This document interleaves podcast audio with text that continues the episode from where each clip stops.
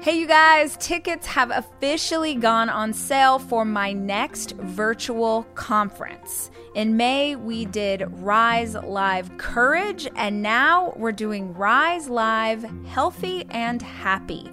We're spending an entire day, nine plus hours of programming with some of the greatest speakers in the world, all talking about how to live your life in such a way that you have the energy to have the life of your dreams. What does it look like to learn to eat intuitively? What does it look like to move your body in celebration? What does it look like to approach health from a place of love and celebration instead of shame? We believe that healthy and happy is about how you feel, not about how you look. So I am joined by incredible people like Jay Shetty and Stacey Flowers, Kelly Levesque, Dave Hollis, Trent Shelton motivating the crap out of you, me talking about inspiration. And if you've ever been to a Rise conference before, you better believe you're also going to hear from Beans and Chris. Is going to be a day of fun and energy and so empowering. If you feel like you have fallen off your plan inside of quarantine, if you feel like you need a kick in the pants to get you motivated again, this is the day for you, and tickets start at forty dollars.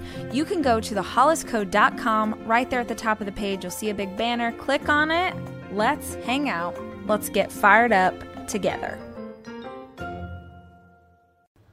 Hey, Rise listeners. Producer Chelsea here. Starting next week, we're looking forward to bringing you some original programming by Rachel herself. But until then, we want to share an episode from last October featuring an interview with Nic Stone, one of our favorite novelists for children and young adults. Stone's debut novel, Dear Martin, is a New York Times bestseller, which tells the story of a young man who begins writing letters to Martin Luther King Junior after an interaction with racist police officers leaves him shaken. In this interview, Rachel and Nick discuss breaking down barriers in publishing, as well as how to craft a story about your truth, even if it feels like the world is telling you no. We hope you enjoy this episode of The Rise Podcast, and we'll be back next week with a message from Rachel. I'm Rachel Hollis, and I've built a multi-million dollar media company with a high school diploma and the free information I found on the internet. In the fifteen years that I've been building and scaling my company, I have become deeply passionate about helping other entrepreneurs to do the same. So each week, I'll be sharing tangible and tactical advice and inspiring interviews with the same intention. These are the tools to change your life and your business. This is the Rise Podcast.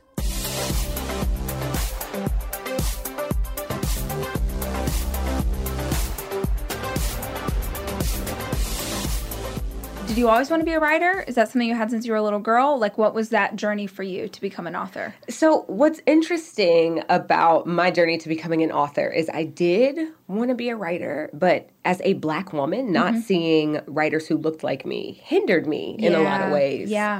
um, which is why I write the stuff that I do, um, not only because it's like, when, I guess it hit me when I hit my late twenties that, like, if I wasn't seeing myself in books, other people weren't getting an opportunity to see me either. Absolutely. And realizing how important that was is kind of what made me decide to go ahead and take the plunge. Yeah.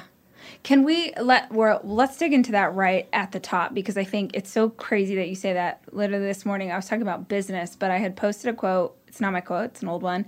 But if you can't see it, how do you know you can be it? Mm-hmm. And I think so much of my career has been propelled by not seeing women in business settings. Like, I wanted to see a female host of a business podcast like this one, and I didn't. Or I wanted to see women on stage, and I didn't. And so I started leaning into that because I wanted the same kind of thing. Can you talk to me about, if someone's listening to this and they've never really thought of that before, like, oh, well, I, you know, I have the privilege of always seeing myself yeah. in books and media. It's it, it's wild, right? Like, not when you don't see yourself in, and, you know, books are something that we are forced to look at from the time we enter schooling, mm-hmm. right? So, like, pre-K on. I remember The Very Hungry Caterpillar from, like, pre-K, right? And, you know, it's a book about a caterpillar. But, like, as you get older and you're forced to read books about actual human beings, when you don't see human beings in those books that look like you, you start to wonder if you actually exist. Mm. Like, books have such a way of shaping our notions of reality, um, books and media, books, films, T V, et cetera. But because books are tied to literacy and literacy is tied to, like, success, you know, I realized that, like, yo, I had to do something mm-hmm. um, because it's not fun. Um, growing up, I think I saw like three black people in the books I had to read between eighth and twelfth grade. And I was like the only black kid in the class. So we're reading Huck Finn and we got Jim, who yeah. I couldn't even understand half the time because of the way he's written. Yeah. And then there's Tom Robinson from To Kill a Mockingbird, who did nothing wrong but winds up having to face the consequences of this thing that he didn't even do. And then there's Crooks from Of Mice and Men, who he couldn't really get anything done despite being this really sweet character. Like, they weren't heroes, right? Like, I never saw myself as a hero in a story growing up or, like, even afterward. And I think I, I'm all about changing that. So, like, where you want to see yourself and women who are going to come up behind you in positions of authority in business, I want the same thing when it comes to literacy mm-hmm. and when it comes to books, when it comes to media, um, because I think, honestly, that's where empowerment comes from, seeing people who look like you doing this very powerful thing. Yeah. So so tell me what that journey's like. When did you really start to think, I'm gonna write? Was it like, because as a little girl, I was always sort of puttering and trying. Yeah. And it wasn't until I was an adult that I was like, I'm going to write a book. What was that like for you? So interestingly enough, I didn't think I could write fiction. And I, I remember being like twenty-two, twenty-three twenty-four even, and I'm thirty-four now, and I remember looking around, loving reading books, but feeling like I could never write fiction. I loved reading fiction, but I didn't think I could write it. And it took me reading, actually, di- the Divergent series mm-hmm. by Veronica Roth. Totally. That was the first book series where a black character lives through the end. And it, like, awakened something within me um, because this girl in this book, Christina is the character's name. She was the first time. I was, like, twenty-seven or twenty-eight when I read this book. And I think I was twenty-eight when I read the second one. I was twenty-seven when I read Divergent and twenty-eight when I read Insurgent. And then Allegiant came out. But, like, this whole series, you see this black girl. I got to see this black girl, like, doing the things that I felt like I would do if I were in her shoes. That was a really powerful experience for me. So at twenty-eight, I decided to give it a try. I decided to try and write fiction. And, like, the first go-round was trash. Yeah, like, my first it always book is. was so bad. And I think that we should both stress yes, this, right? Yes. Like, if you are a person who wants to write a book, recognize that the first time might not be great. Yeah. And that's okay. Yeah, right? Honestly, the first several times yeah. were not that great for me. Absolutely. Dear Martin was the third book I wrote, and it was the first one published. So, like, you know, you got to kind of keep at it. Yeah. Practice makes improved. Yeah. Um, but, yeah, it took – but then once I, like – once it clicked that it was a thing that I could do, I can't stop. Yeah. It's, like, all I want to do now. Yeah. And so are you staying in the fiction genre? Do you think you'll ever jump to – because I started in fiction, yeah. and then I jumped to nonfiction. Oh, yeah. And I miss fiction so terribly. But it feels like this there, – there's like this blessing and this curse of having success in a certain area. Mm-hmm. Or I suppose it could even be like writing for young adults versus writing for pre- – or whatever, that you kind of – that now everyone goes, okay, this is what you're known for, write more of this thing. What was that like for you? So, interestingly enough, this is something I've been thinking about and talking to my therapist about a lot um, because this is my message really to your listeners.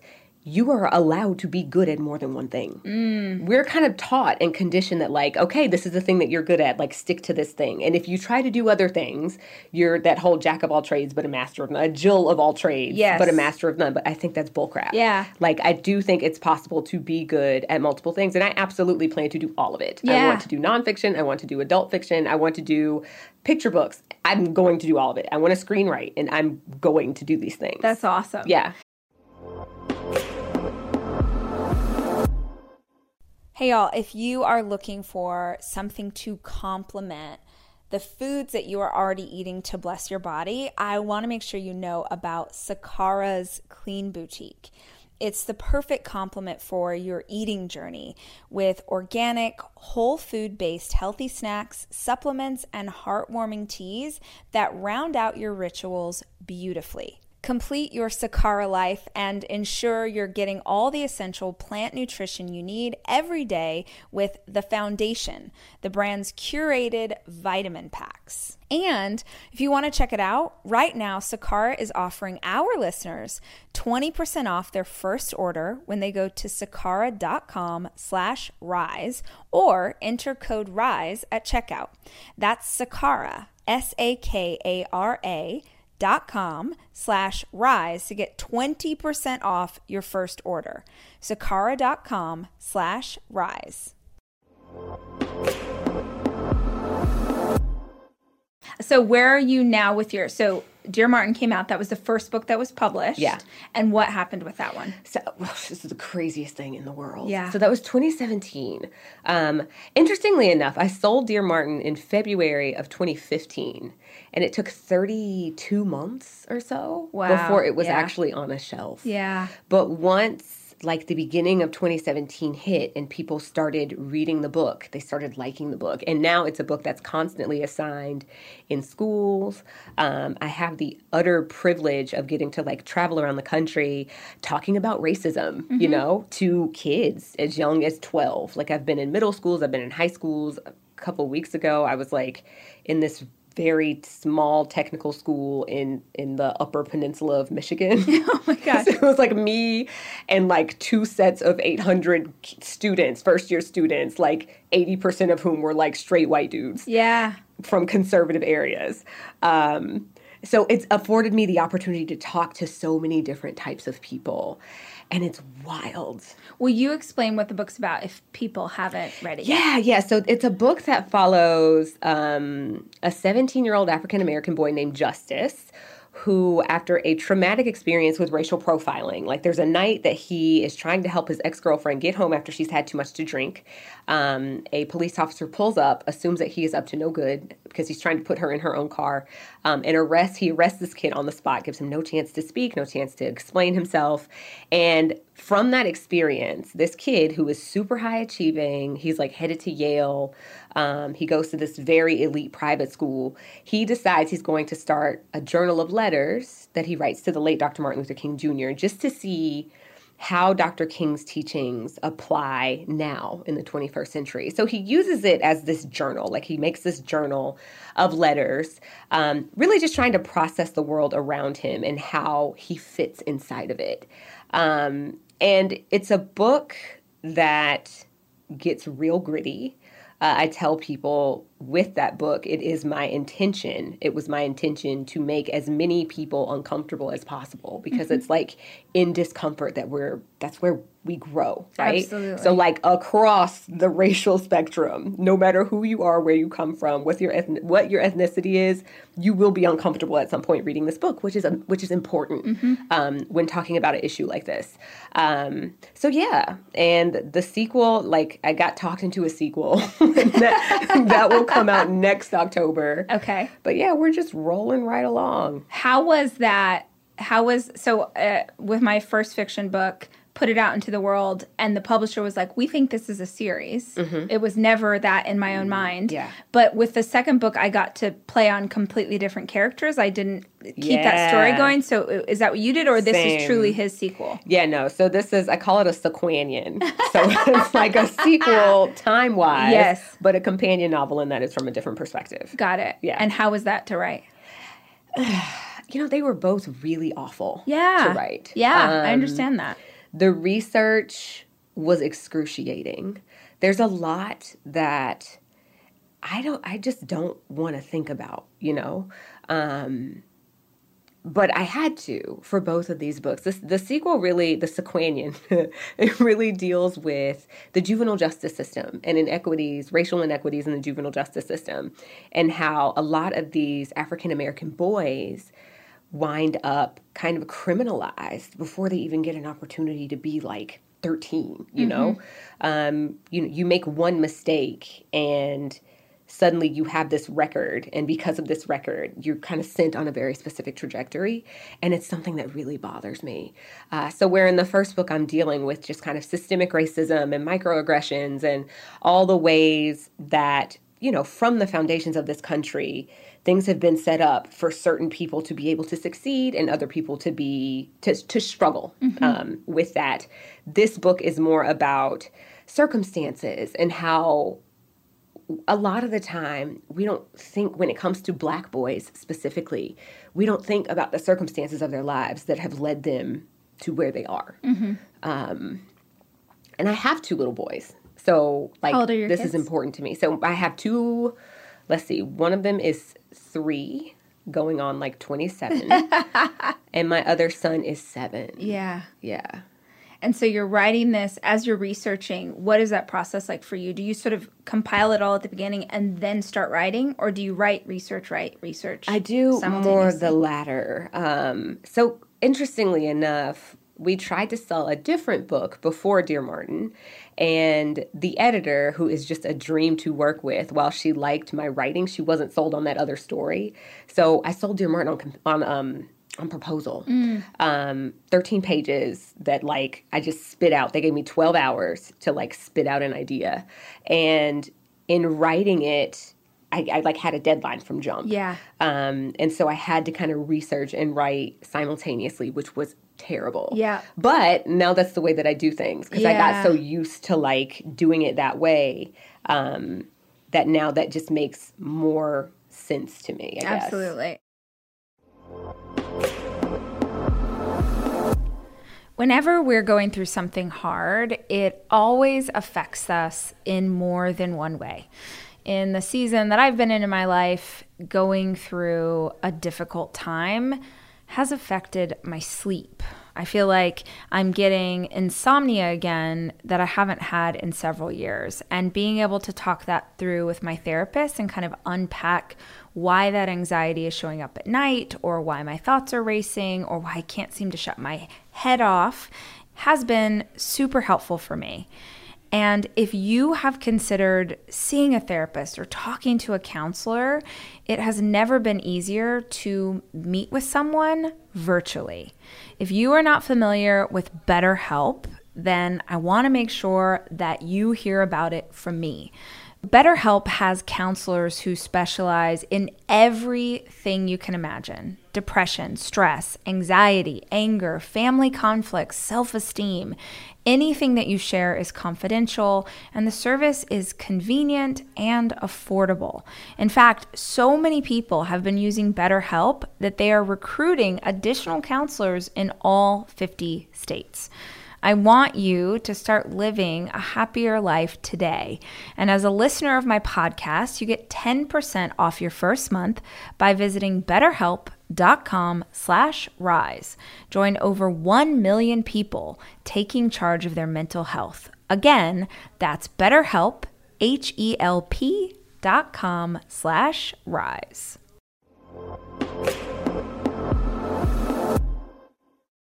I promise myself every time that I will never again write on contract. Like, I always want to finish a book and then say, here it is, do you want? And then it never oh, no ever way. happens. I can't do it now. Yeah, no, like, now just it's just like, it. here's the thing, and turn this in by June first. And then you, like, you know, ugh. cry for a year and yeah. just make it happen. Um, so that one comes out in October. Is that correct? Which the, one? The, the, what do we call it? The, the Sequanian. That's the October sequen- twenty twenty. Okay, October twenty twenty. Okay, yeah. so you still you still got a hot minute on that one. Yeah. Are you yeah. turned in yet? Are you in edits? Oh, yeah, yeah no. Okay. It's, it, I'm waiting for copy edits, but okay. I have three books coming out before then. Wait, what? Yeah. Okay, what's that? So, so it's interesting, right? Like, I got into this, um, I wrote a book for my children, right? And then this book is a thing that has become a thing that people really want to read and talk about. Um, and like I said, it's given me the opportunity to travel mm-hmm. and to talk to people, talk to kids all over the U S In talking to kids, they really want books now. Like, I've, I can't tell you the number of kids I've interacted with who say, yo, I never read a book in my life, but, like, I read this one and I love it. Mm. What else you got? Yeah. And so I feel this, like, I feel compelled Absolutely. to just produce yeah. and produce and produce. So I have a book, my third, so my second Y A came out last October. That one's called Odd One Out. Um, that one deals with questioning and, like, teen sexuality mm-hmm. and, and trying to figure out your attractions and orientation mm-hmm. and like how does friendship work when it's, you know, male, female, female, female, when there are romantic feelings, when there are platonic, like how mm-hmm. do you deal with that whole mess when you're young? Um, my novel that comes out, I have a novel coming out October fifteenth of this year. That one's called Jackpot, and Jackpot is about economic inequality. Um, and that one follows a, an African-American girl who lives, she's like kind of the poor kid in an upper middle class area. Uh, when I was young, my mom moved us to a suburb of Atlanta where the schools were better. And this is a reality for a lot of kids of color, um, across the country, where you have your parents, either you're bussed in or, you know, some way or another, you come from kind of a lower income situation, but you wind up surrounded by people who have a lot of money. So this young lady works at a gas station, uh, really to help her mother cover the bills. And there's a night that she sells a lottery ticket worth one hundred six million dollars. Uh, but when the winner doesn't come forward, she decides to tap uh, the only other person in the store when she sold the ticket, who happens to be the richest boy in school. So it's really this collision course of like a have and a have not, and what happens when two people from opposite ends of the socioeconomic spectrum have to work together to solve a problem. Um, so that one's October fifteenth. January, I have uh, my first middle grade novel coming out. That one's called Clean Getaway. Uh, that one follows. Will you, will you explain the difference for, for listeners, Absolutely. like in Author World, the difference between Y A yes. and middle grade? So like what's the hard and fast rules about the different styles in there? You know, there really aren't any. Yeah. So that's the complicated part, right? Is it's it like just you the just age of the know, character? Mm, a little bit. A little bit. But then yeah. even with that, like there are there are books about twelve-year-olds that I would not qualify one hundred percent as middle grade. And yeah. there are books about sixteen-year-olds that I'm like, is this yeah. written for a fourth grader? Yeah. Um, but in general, I think of the middle grade books as the experiences of kids between like eight and twelve. Um, so you're seeing those thought processes. You're seeing um, they're kind of getting prepared to go through the muck of being an actual teenager. Mm-hmm.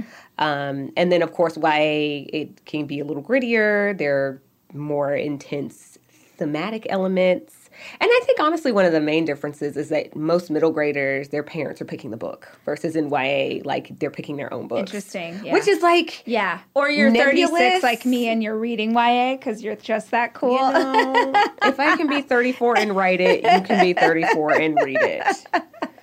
That's awesome. So yes. you're so you have a middle grade. Yes, the middle grade, out. yes, which also deals with racism. Clearly, I have a theme. Um Yeah, so that one follows a little black boy who goes on a road trip with his white grandmother across the American South. Mm. And, like, as they travel, it's a trip that she tried to take with her African-American husband in the sixties. So they're traveling along, and wow. he's discovering that the world is a lot different. Yeah. And it was different for her then than it is now. But there are also still some vestiges of some of the stuff that she's talking about in his own life. And he also discovers that she's maybe a little different than he's expecting. Mm. Um, so that one was hard, but also fun to write. Um, May fifth, I'm really excited about this one. I have a Marvel novel coming out. Oh my gosh. Yes. That's incredible. Um, I'm doing a series um, that features Shuri from Black Panther. Okay. And uh, I'm, I've had, it has been, that has been the most challenging project I have ever done. Number one, because typically I'm writing contemporary stuff, right? Yeah. So now all of a sudden I have to switch into this kind of science fiction fantasy world, world building that yeah. already exists. That, yeah, that's the weird part, right? Like it's like I have to like play by rules. That yeah. is, I don't get to make the rules up. They already exist. But I also have to learn how to kind of work with like things that aren't real, like vibranium. Like that's not an actual thing, right? So like it does all this cool stuff, but it isn't actually real. But there are rules for how you can use it. How funny. Yeah. Will you wait, tell me about getting that call.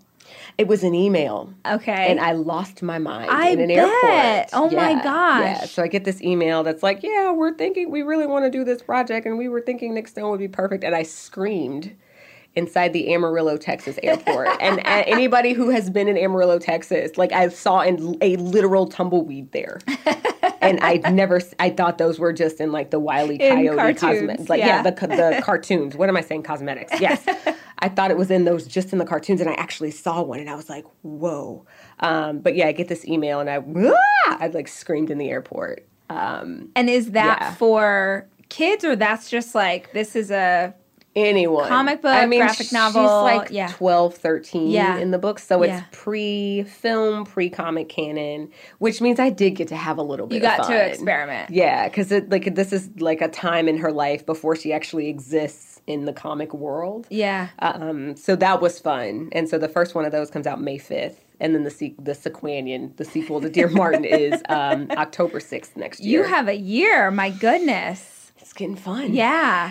I'm curious how different it is. Like, I know what it is to launch books for adults, but I never thought about what the process is to launch stuff for kids. Mm-hmm. From a business perspective, are you, like, present on platform like Snap or TikTok, or like do you are you do you hang out in places that are you're specifically marketing to younger kids, or how does how do you even I feel like that'd be creepy. Like if my I'm one hundred percent on TikTok and I only create content for like twelve-year-old girls. See, I don't I I don't yeah. even know what TikTok is. So TikTok is this platform that is primarily middle schoolers and even some elementary and then huh. high school. It's kind of like Vine. So it's like the new Vine. Okay. But the content that I do there is literally just for a middle school audience. So I talk about breakouts or bullies or like literally just stuff that's for them. Yeah. Because I found, and I'm sure, and when you go to schools, you're finding the same things. But the conversation that I'm having with these young girls is devastating. Yeah. Like that. Uh, what What's interesting is that as you're talking, I can imagine people saying like, "Oh, these topics feel too. This is too gritty for kids today," or whatever. It's like you have you literally have no idea what you're talking about. Mm-hmm. You are not truly interacting with children in this country if yep. you think these topics are something that they don't deal with on a daily basis. You've also forgotten what it's like to be young. Right. Exactly right. Yeah. Yeah. Yeah. I think about the number of adults I interact with who, you know, they're like, there shouldn't be sex in books about high schoolers. And I say, when did you lose your virginity? Exactly. And they go, oh. And yeah. I'm like, I think it would actually kind of be helpful, yeah. you know? If if this was a conversation We, we that should we, be talking yeah. about this. Yeah. Um, but yeah, no, so I've typically, I, I am an, I love Instagram. I'm, follow me on Instagram, at yeah. Nic Stone. um, but yeah, I love Instagram. It makes me very happy because there's no commentary. Yeah. Like, I mean, you get like comments, but like. Yeah. I love that it's just pictures. I yeah. can just scroll through pretty, pictures. There's pictures. no no words, yeah. no diatribes. I can just scroll. Um, but for the most part, when it comes to marketing, this is actually a really good question. I don't act, I don't really have an answer. And yeah. I think it's because I don't have a frame of reference for the adult world. How does it work in the adult world? So we do a huge pre-launch campaign. So you do a ton of stuff to get awareness out before the book comes out. Okay. Um, we do like pre-order campaign. So we do something that you get, uh, for instance, with like Girl Stop Apologizing.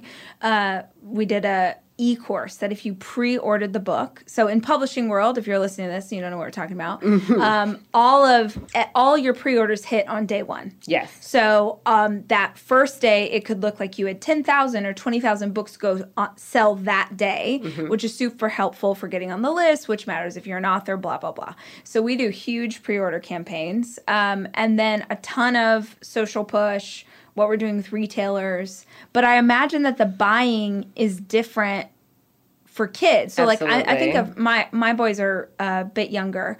So they're like Dave Pilkey. Like, oh, there's a new, you know, Mine that, too. right? Yes. So they're like, oh, there's a new, they know that something new is coming out. But it's just occurring to me right now, like, I have no idea why they know yeah. that one of his books is coming out and mm-hmm. it's new.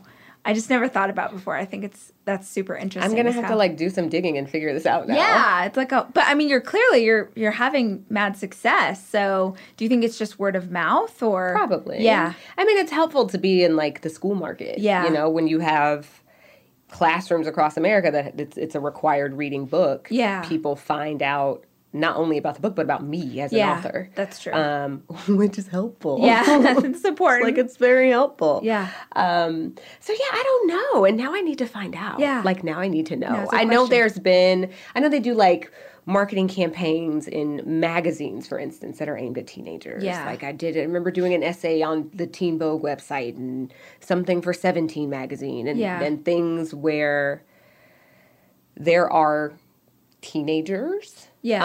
Um, but it's a that's a really interesting question. Yeah. I'm just always curious how other people, like how you navigate that and what does it look like to meet kids where they're at? Yeah. And talk to them where they're at. I mean, the and the thing is, you're are you on the road quite a bit, traveling yes. to schools? Yeah. Mm-hmm. Is that, and how long have you been doing that? Since I started in two thousand seventeen. So I'm headed into the, I'm like at the tail end of the second year yeah. of doing it. Are you still enjoying that or? Oh, yeah. I yeah, love it. You love I it. Love okay. It. I do. Yeah. Um, I find it enriching. Yeah. Um, I'm also like, overwhelmingly extroverted, like yeah. almost to a fault, where I hate being alone. Yeah. Um, my husband and children were both gone on Sunday night, so I literally had friends come sleep at my house so that I would not be alone so in my house. Yes. Um, but I get re-energized. Um, I mean, of course, there's like a threshold, right? Yeah. You cross that threshold and you're like, whoa, that was too much. Yeah. Um, but for the most part, I do. I love getting to talk to kids and yeah. hear what's on their minds and, like, hear, like, what are y'all actually thinking about? What is concerning you? And yeah. how do I help, how do I help you, you know, become who you want to be? Like, what do I, what do I say to you? What do you need to hear from me, basically? Yeah. Um, Have you been it, surprised by what you've heard? Absolutely. Yeah. A lot of the time. Um, it, it's like, it can be easy to buy into the idea that twelve to eighteen-year-olds are wildly self-absorbed. But honestly, it's just not true. Yeah. I mean, you have, of course, every now and then you'll encounter the person who only sees their own reflection. Mm-hmm. But that's true whether you're twelve or whether you're thirty-six. Yeah. Like, I got a few friends where I'm like, yeah. girl, if you don't get out the mirror so we can go. Yeah. Um, they are very engaged. Mm-hmm. They're very locked in. And most of them really want to help make the world a better place. Yeah, I agree with that. And I think that that is a beautiful thing. Mm-hmm. So, you know, I see it as such a privilege that I get the opportunity to, like, pour into that and to kind of help cultivate that. As you look forward to when you step outside of the fiction space, like, do you know, I think most authors sort of know the next, like, twenty-seven projects, if only you had the time to write them. So do you know what that, like, if you were stepping out, what it would look like? I do. I And it's, I've been talking to my husband about it for a few days now, and we'll see what happens. Yeah. Yeah. I'm, so I've got three next year, four in twenty twenty-one, and then... That are due or that are coming out? That are coming out. Okay. Yeah. And then I will have fulfilled contracts at yeah. that point. Yeah. But I'm sure I'll sign some new ones sure. before, that's right? Always the way. So we'll, we'll see. Yeah. I definitely have a few ideas clicking around in there um, about, you know, kind of just taking up space in another arena, because mm-hmm. I like I said before, I think it's totally fine to be good at more than one thing. Yeah. And to be in pursuit of more than one thing. Even within the publishing industry, you don't have to stay in one age range. You don't have to stay in one genre. Like if you I'm built I've built a Y A audience. Now I'm going to work on building a middle grade audience, and then I will work on building an adult audience. Yeah. And I think that like it's fine that not everybody reads everything that I do. Like absolutely. I can do this for you, and I'll do this over here for you, and this over here is for you. Yeah. And we'll just go from there, because yeah. why not? I'm writing a screenplay right now, which oh, has fun. been, I thought of this idea like four years ago, and it's that project that I'm like, oh, when I have time, when I have time. And I'm on deadline for the next book, and I'm taking a moment out of being on deadline to do this, which is, you know, the dumbest thing in the whole world. But I also know if I don't force myself to do it, yep. I'm not going to finish. And it is, I'm sure, total garbage. But I am having so much fun. Yes. Yeah, right? And I'm loving that I get to say things or do things in this that you would not find in my nonfiction for sure. Uh-huh. You wouldn't even find in my fiction. Like, I'm like, oh, I can't believe I'm going to make that joke right now. But the whole point of this is that I'm trying something new. Yeah. Um, so I, I love the idea of pushing yourself outside of you have what you're to. known for, like, right? You have to, yeah. I feel.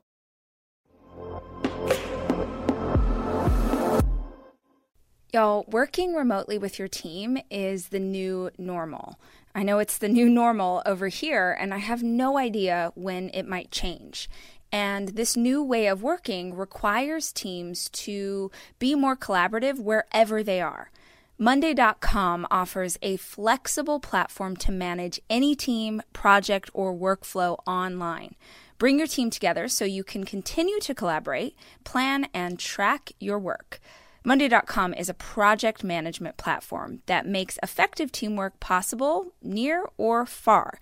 You can keep all your team's work in one place and coordinate across different teams and departments. This way of project managing increases productivity and efficiency and facilitates transparency between everyone on your team. Let Monday dot com take care of what slows you down so you can free up time to focus on the work that drives you. To start your free fourteen-day trial, go to Monday dot com.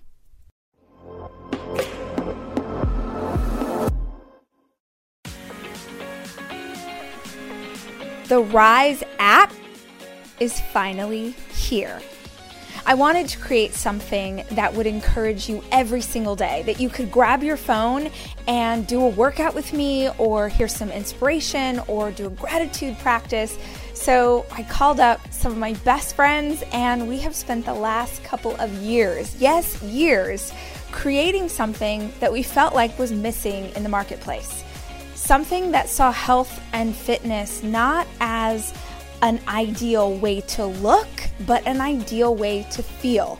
So we have created in-studio workouts, inspirational hikes with Trent Shelton, and running or walking on treadmill with me. You can do a workout with Chris Chandler in studio. You can do a gratitude practice. You can do a gratitude walk with Stacey Flowers. You guys, I think you're gonna love it. Track your progress, do a challenge, check things off one at a time, and get encouraged by some of your favorite inspirational teachers. You can grab the Rise app on Android or iPhone, and I hope you'll try it out. It's a seven-day free trial. Please check in on social and let me know what you think. And you and me, let's get moving. I was listening to this podcast on the Rebel Brain. It's one of the like N P R brain, there's like a series of brain things. It's one of the N P R podcasts. But they were talking about how how important it is once you become an expert at something to go back to being an amateur at something else. Oh, that's uh, good. To keep the elasticity. You, you, like, you yeah. want to stay, keep learning. Like yeah. you should never stop learning, because the minute you become an expert and you stagnate, like nobody's going to, okay, cool, you're an expert, and now what? Yeah. You know? Um, and also it's just good for us as individuals to continuously be learning and continuously be like stuffing ourselves with things that are new and shoving ourselves outside of our comfort zones. Yeah, yeah. I think that there's something really powerful about stepping away, especially if you've, if you've had strong success in mm-hmm. something. I there it almost feels, uh, I don't know if you feel like this, but it almost feels like stifling to me creatively that I had such big success in a very specific thing that, of course, the publisher is like, just write that, that book yes. forever. Yes. And I'm like, well, yeah, but I, I said the things that I wanted. And then I'll, you know, you throw out ideas. Like, I'll talk to my lit agent. I'll be like, what if I, and they're like, oh, Lord, no, do not write that. But I think that there's something so powerful about forcing yourself back to zero. Yeah. Like, hey, great, you did that thing over there. And a lot of people would live in that forever. But I would rather challenge myself, even, by the way, if it's if I think it's good and other people are like, this is this a is dumpster trash. Fire. Right. Yeah. And I'm like, but I did but it. But I did it. Yes. Exactly right. Yeah. Exactly right. And I hear you. And I'm like, okay, so this is, if my lit agent tells me not to do something, that's exactly what I'm going to do. Yeah. And I think that that's just, I, you know, I think that that's an important thing. I'm, therapy has been wrecking my life lately. Um, but some of the things that I am taking from it with regard to doing the uncomfortable and, like, pursuing things you don't know you're good at yet. Yeah. Because I feel like a lot of us have all of this kind of untapped magic inside of us that we never unleash, we never find, because we're too busy focusing on how other people think of us. Mm-hmm. And the more time we spend trying to dig that stuff out, figuring out what makes us tick, like what makes me tick? What are the things that bother me? What are the questions that I have about the world that I'm afraid to ask because I'm afraid of the answer? Like, digging into those things, I think, is just so enriching. And there's so much that you can, like, not only that you can discover, but that you can, like, give to other people from all of this untapped stuff that we each have. Yeah. So please write that book. Yeah. That your lit ed- yes. agent said not to. Yes. What is it? Um, what is it like for you to have gone from the idea. Mm-hmm. Back in the day, I'm going to write this thing. I'm going to try. I want to I want to create something. I want to see myself in these pages. To today, so much opportunity in front of you. Does that feel like – what does that responsibility feel like? Ooh, that's a question. Um, I'm the eldest of three. So I don't – like it feel – I definitely feel a responsibility.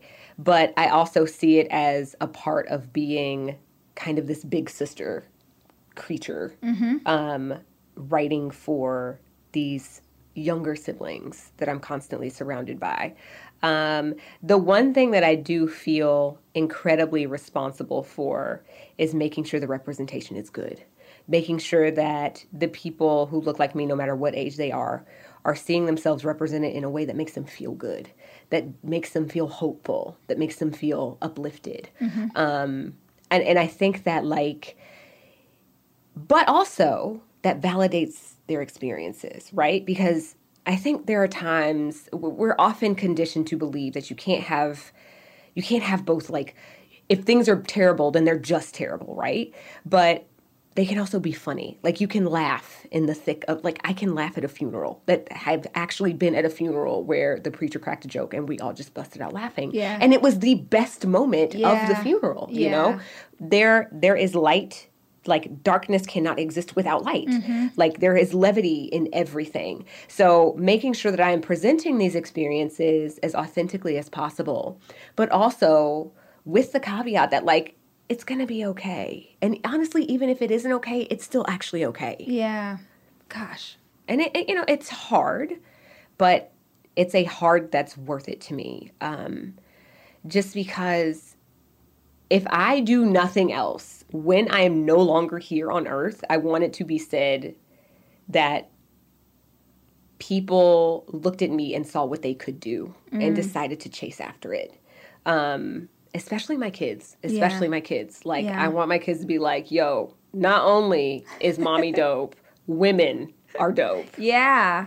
I, I think that a lot um, because as I was navigating this career and coming up in a social media environment as a blogger mm-hmm. back in the day, I got so much crap for people being a working mom.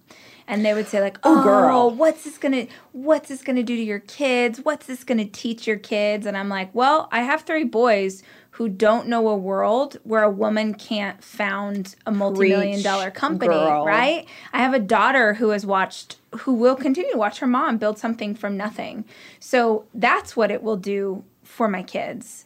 But I think when you're first starting out, it's so easy to be swayed by what people are saying. Mm-hmm. I, I, I have to imagine in that you're writing about a topic that is so um, divisive yeah. uh, that people who don't understand the narrative that you're writing from, it, that there's pushback there. Is that You'd accurate? Be surprised. Um, so there are chapters in Dear Martin that are written in pure dialogue. So you have the character's name, a colon, and what's being said. There are no dialogue tags. There's no exposition whatsoever. And part of the reason I wrote them that way is so that anybody can find themselves in this conversation. Mm-hmm. And I find that I often have people who will come to me. It's usually straight white boys, like the real popular jockey ones who are at the peak of privilege, who basically, like, if you ask for it, it will be given to you. Yeah. Th- those types. They will come to me and they will say, I was nervous about reading this book because I thought, you know, you were going to be going on and on about racism, but I actually really appreciated getting to see this perspective that I understand. Mm. So there's not as much pushback as I expected. Good. Um, yeah, and, and that has been good. Like, it, it makes me feel hopeful. Yeah. Um, knowing that there are people who are willing to step outside of their comfort zones into these shoes that don't belong to them. Um, and while it's true that no one can ever really truly live inside another person's skin and mind and know what they're going through, we can always connect on the point of emotion. So when you have this kid who is unjustly arrested, I go into these spaces and I say, have any of you ever been accused of a thing that you didn't do? Boom, the connection is made. Yeah. Have any of you ever been in a in a room where you felt out of place? boom, connection made. So we can all identify with these emotions that this kid is feeling, which is where empathy comes from. So I think that, like, when I'm answering these questions and, like, going into these spaces and trying to get people to shake out of, well, this is divisive, I'm uncomfortable, I don't want to talk about it, the easiest way to do that is by asking them questions. And it's such, like, there's so much light in the world, despite the amount of darkness that's here too. Um, and I find that, like, the more I focus on finding that light and finding the ways that we are able to connect with each other, the better things go. Yeah. Man, you're dropping all kinds of knowledge today, Nick. I'm falling out of the chair, no, too. No, I like it. I have no concept if we've been talking for five minutes or three hours, which is a good, which is a good I, one. It absolutely We're good. Is. Okay, yeah, yeah. That, that means we did a good podcast. Dang it. Thank you so much for the wisdom and the insight. If people are loving you, and I know they are, where is, is Instagram the place to hang out Instagram with you best? Instagram is the yes. place. It's at Nic Stone, N I C S T O N E. You could follow me on Twitter, but I don't like it very much. I know. I don't use Twitter. So, I'm there, but I don't actually same, use it for anything. Yeah, same, I, so I, like, like I like the photos just the same. Don't bother. Well, there's about seventeen books a year headed to us from Nic Stone. Yes. So get your hearts ready Doing for it that. To it. Thank you so much for coming and talking about all the things. I literally think we covered every every base that there is. It's pretty solid. Yeah. yeah. Thanks for the time. I appreciate yeah, it. Thanks for having me. Yeah, of course.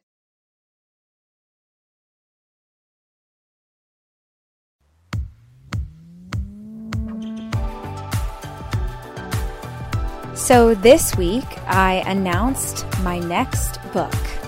It's called Didn't See That Coming. It's all about how you put your life back together after your world falls apart. I actually wrote this inside of quarantine because I wanted something that y'all could read as you transition out of the crisis of a pandemic. And then inside of writing it, my world fell apart. And this is a story of how you keep on going.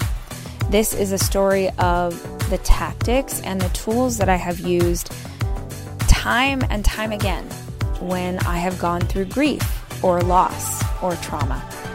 The book comes out on September twenty-ninth, and you can find it today. You can pre-order wherever books are sold. And yes, I am narrating the audio as always. But if you pre-order, meaning if you buy it any time before September twenty-ninth, if you go to didn't see that coming new book dot com, you can get my one hour course on how to rebuild. How do you rebuild your life? Free one hour course plus a workbook that you can print out and utilize to start the process. It's something that I thought I could give you to be helpful as you transition to whatever comes next. Didn't See That Coming is my new book, and I hope that you will check it out.